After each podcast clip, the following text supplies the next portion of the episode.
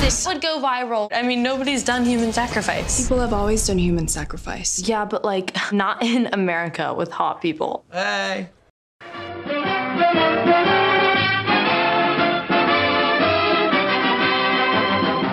Yum, yum. It's time for a tasty and refreshing snack. David Crane's Amazing Movie Time. Welcome, everyone, to the latest installment of David Crane's Amazing Movie Time. I am Ryan. As always, I'm joined by Andy and Justin. And on this episode, we are going to talk about the 2017 Netflix released movie, The Babysitter. Um, so, the brief description on this says when Cole stays up his past his bedtime, he discovers that his hot babysitter belongs to a satanic cult that will stop at nothing to keep him quiet. Which leads more background story to what happened than I feel like happened in the movie. Basically, this kid wakes up, there's some people playing Spin the Bottle. His babysitter murders someone. And then some other kids just stand around and look at it. There's no indication that she is a cult leader. Not necessarily anything that directly points to it being satanic off the get go. It's a very strange movie. That doesn't Um, sound like the Babysitter's Club. No. No, it does not. So basically, like this is a strange movie that like leans into an era. I don't know if you guys would agree with that, right? Like it's it's like 80s era, like cult horror comedy. It's kind of what it's trying to be. It's like a little bit it's like a little I don't know bit- what it's trying to be. Right. Yeah. And I think that's the biggest fault of this movie, right? Is like it's pieces of pop culture, it's pieces of the Goonies, it's pieces of I Know What You Did Last Summer, of Army of Darkness slash Evil Dead. Um, so basically it starts off as a normal movie, right? It's like this little nerdy kid who gets bullied and he's way too old to have a babysitter, but he has a babysitter anyway. His parents leave for the weekend, which he very blatantly points out that his parents go away for the weekend to fuck, I think is what he says. Uh, which you find out later is partially true. No spoilers here. Uh, and then he's at home, this 12 year old boy, I'd say, with a teenage babysitter. He wants to see, like, I, somehow the conversation comes up, right? Like with this other girl that babysitters like sleep with their boyfriends in your home like they have sex like while you're sleeping and like so this pervy kid goes down to see it and he witnesses like a satanic murder and like the whole film takes like a 180 and then just like fails to do anything with that is that accurate Yeah. yeah. Like for me, it like constantly switches between comedy and actual horror movie. Very inconsistently.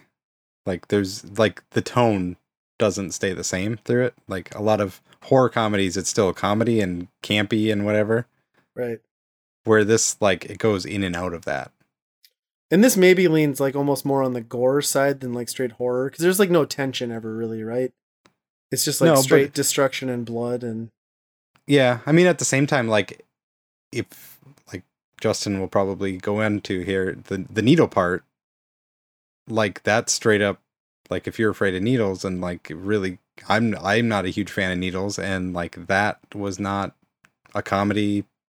There was you know no like campy tones at that section of the movie. You know right that was that like was awful. yeah it was like straight up like on your edge of your seat horror at that point. Yeah, you're kind of like left in all these like weird transitions, like really not understanding understanding what the fuck just happened.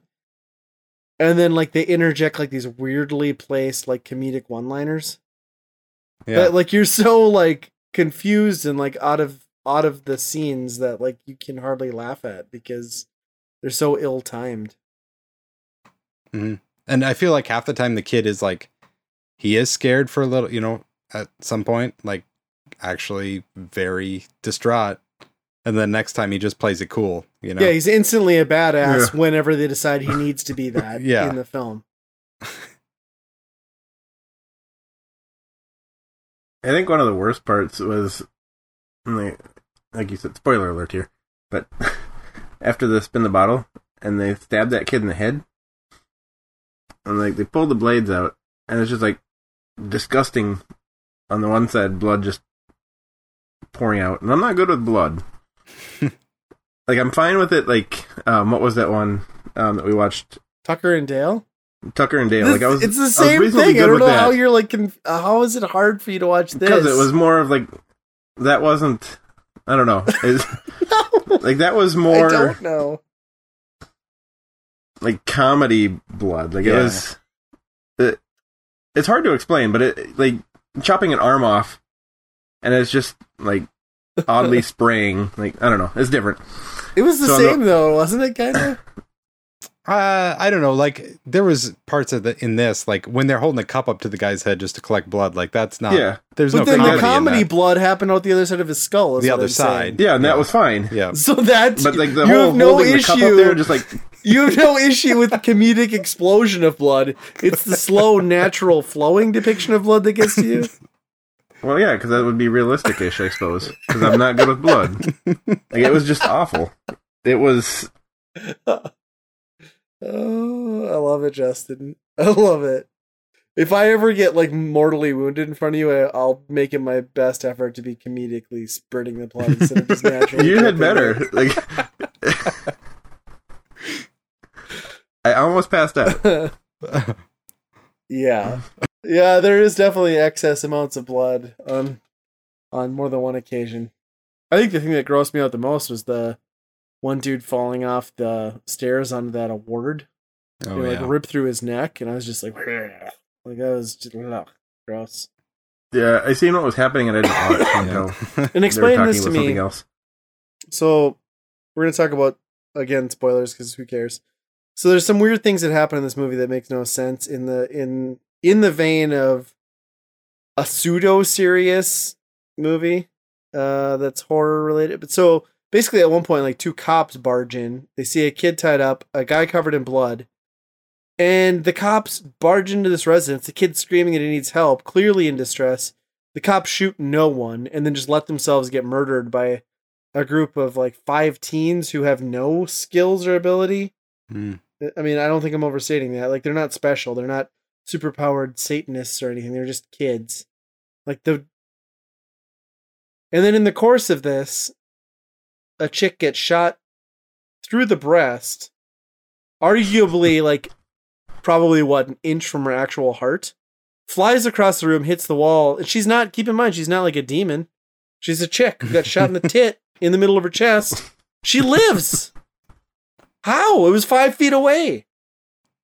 And she would not shut up about her boob the rest oh my of the god! movie. No one's Like, gonna want to suck my nipples now. Like, lady, your nipples fine. You got shot in the upper boob. huh? Don't worry about it. Plastic surgery.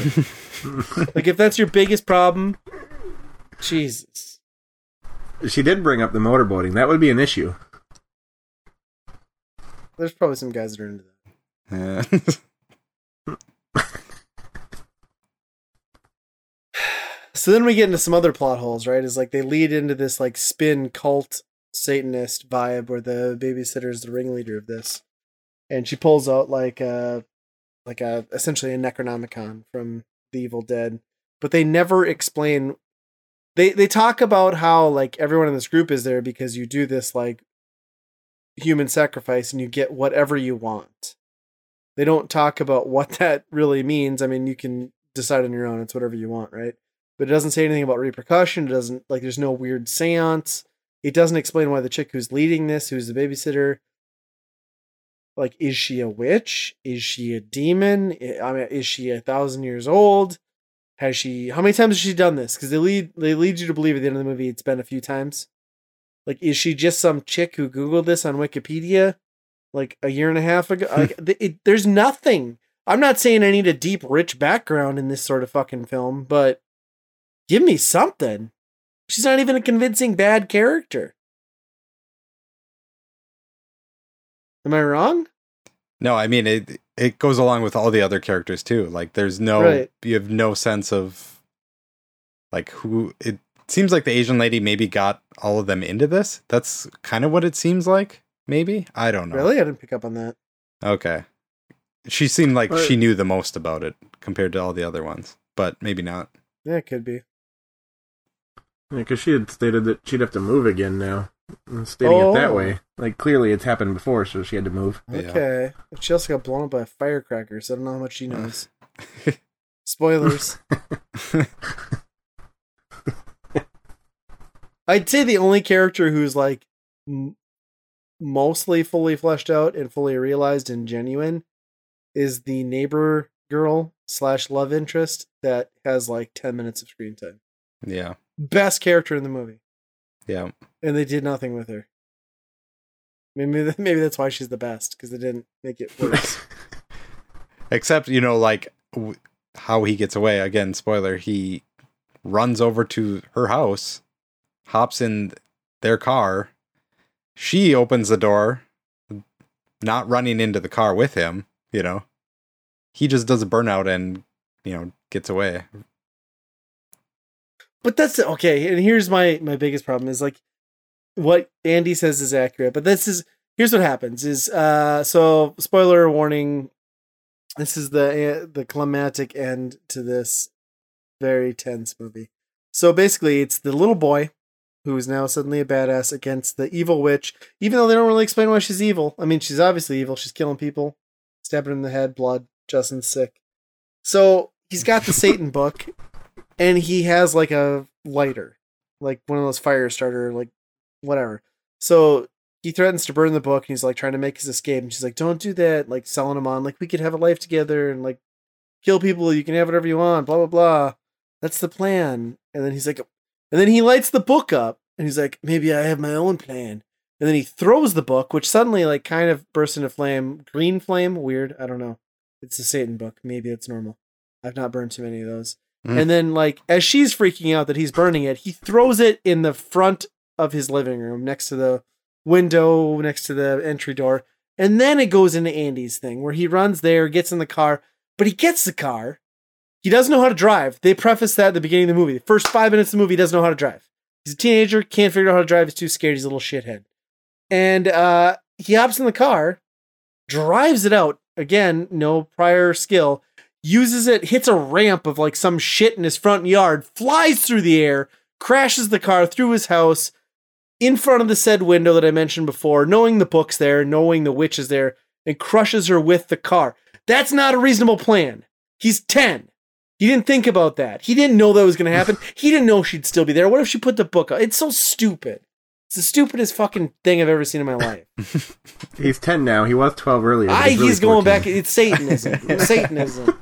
It doesn't make sense. Is what I'm saying. It was the lamest frickin' thing. Ryan picked this movie. I did because I wanted to watch goddamn Zombeavers, but Netflix had to delist it. Thank you very fucking much. this movie Can we talk sucks. about how predictable it was? Oh yes, Um, like the driving thing. Like when you set up, like, oh, he doesn't know how to drive. Well, it's like okay, later in the movie, he's gonna drive. right. and like when your mom's like, clean up your toys, and he picks up one toy and he leaves the other toy. It's like, well, obviously, somebody's going to trip on that. I'm like, what is this, Home Alone? And when it happens, he even references Home Alone. It's like, oh my gosh, come on, guys, like that's too on Yeah, the nose. His parents leave for the weekend to have sex. They cut to fucking mom and dad. Dad's getting a HJ, and like it was just so dumb. Like everything was dumb in this movie. And then we forgot to mention too, like for no reason, they do like these like certain segments in the movie where they're like having discussions and like pixelated text comes up on the screen or like pixelated Stylized, like yeah. yeah, uh, like comic cards and like for no reason, trying to like tap into this nostalgia vibe from like the '80s that it just didn't fit. It felt No. forced. Nothing fit. It, it was bits of everything that like you think you should like from like '80s and '90s pop culture, and it just didn't come together in any meaningful way. Yeah. It was better than the do over.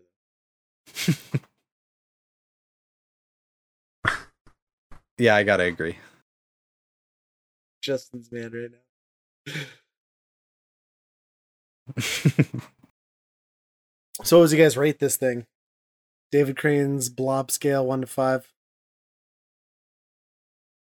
One. You gave the do over two and a half. I did because it's one and a half better. Oh boy. Uh I can beat that. I can say it's better than a 1, but uh not by much. I'm going to say 2, yeah. which that's the same as what I gave the do-over, but let's say it's a 2.01. I'm gonna give it a two and a half. I'm gonna flip this thing. I give the do over a one. Justin gave it a two and a half. I'm gonna give this a two and a half. He can give this the one. Then we we even out somewhere. Overall, we rated this the same as the do over, which says something about the quality of this film. yeah. That was a bummer. I kind of like was pumped when I first saw it, but Yeah, Yeah, the teaser trailer like even made it seem like it was gonna be okay, and it just wasn't. hmm Basically, when you they kind of hit on all the best points in like the one minute trailer. Like I don't know if you guys watched that. yeah, That was that's like, true. Yeah. Yeah. It was bad after that. yeah. There we go. Another movie classic. David Crane's amazing movie time. Netflix, stop making movies, damn it. Because we need to stop watching them. so as oh. always, you can find everything Weekend Rental at weekendpodcast.com. Follow us on Twitter. Hit us up by email at weekendrentalpodcast at gmail.com. And you can follow us on iTunes and Google Play. As always, be kind, rewind.